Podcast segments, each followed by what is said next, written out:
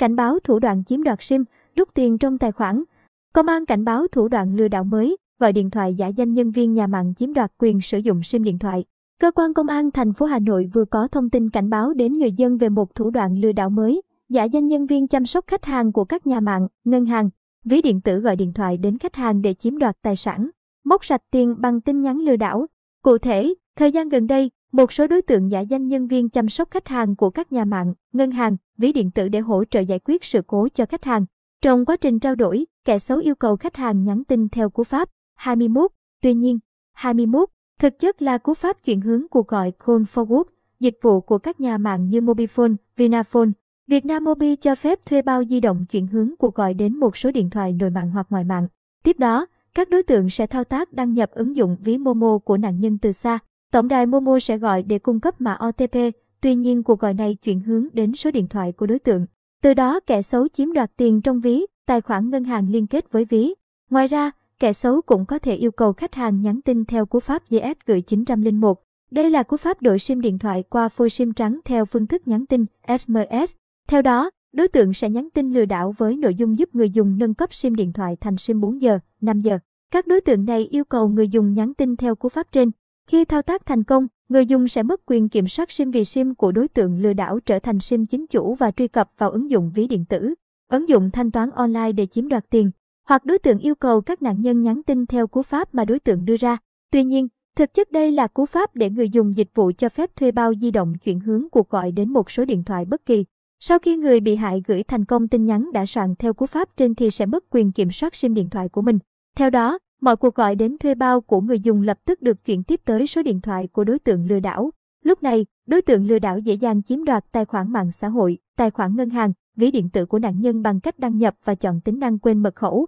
Nhà cung cấp dịch vụ sẽ gửi mã xác thực OTP đến SIM điện thoại đối tượng vừa chiếm đoạt. Đối tượng lừa đảo dễ dàng chiếm đoạt được tài khoản mạng xã hội, tài khoản ngân hàng, ví điện tử của nạn nhân. Cũng theo cơ quan công an, đối tượng lừa đảo sẽ chiếm đoạt tiền của nạn nhân trong tài khoản ngân hàng, ví điện tử hoặc sử dụng thông tin của người bị hại để vay tiền thông qua các app cho vay trên mạng, dẫn đến người bị hại bị nợ khoản tiền lớn. Tuyệt đối không nhắn tin theo cú pháp lạ. Công an thành phố Hà Nội khuyến cáo để không bị lừa đảo, người dân cần nêu cao tinh thần cảnh giác, tuyệt đối không làm theo các đối tượng nếu rơi vào các tình huống đã nêu trên. Theo một chuyên gia bảo mật, với cách thức lừa đảo mà công an thành phố Hà Nội đề cập, kẻ lừa đảo nếu có đầy đủ thông tin cá nhân khác thì rất dễ dàng kích hoạt mật khẩu mới để chiếm đoạt tiền. Nhưng không chỉ có mất tiền, người dùng còn có nguy cơ phải gánh thay khoản nợ bởi các đối tượng này cũng có thể sử dụng các thông tin có được để vay tiền từ các ứng dụng, thậm chí là tổ chức tín dụng. Thực ra thủ đoạn này không quá mới, thực tế đã có vài tổ chức tín dụng ghi nhận thông tin về việc này. Cụ thể là một số trường hợp người dùng bị đối tượng lừa đảo chiếm quyền kiểm soát SIM điện thoại, từ đó chiếm đoạt tiền trong tài khoản ngân hàng của khách hàng, kích hoạt thẻ tín dụng, đăng ký vay tiêu dùng, mua hàng trực tuyến dựa trên số điện thoại. Các chuyên gia nhấn mạnh thuê bao di động có thể là chìa khóa để vào các tài khoản quan trọng nhất của người dùng.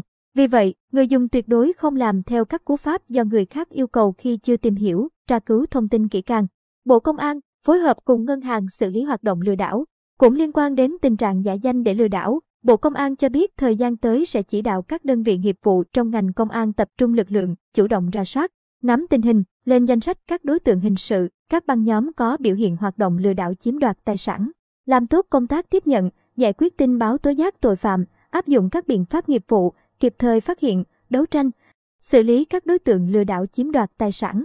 Cùng với đó, ngành công an sẽ tăng cường công tác phối hợp với ngân hàng nhà nước, các tổ chức tín dụng, chi nhánh ngân hàng nước ngoài để nâng cao hiệu quả trong phòng ngừa, xử lý hoạt động lừa đảo chiếm đoạt tài sản. Đồng thời, nâng cao hiệu quả hoạt động hợp tác quốc tế trong phòng chống tội phạm nói chung và phòng ngừa, xử lý hoạt động lừa đảo chiếm đoạt tài sản nói riêng, nhất là chia sẻ thông tin, phối hợp xác minh, thu thập tài liệu, chứng cứ, đấu tranh, bắt giữ và chuyển giao đối tượng gây án, thu hồi tài sản bị chiếm đoạt.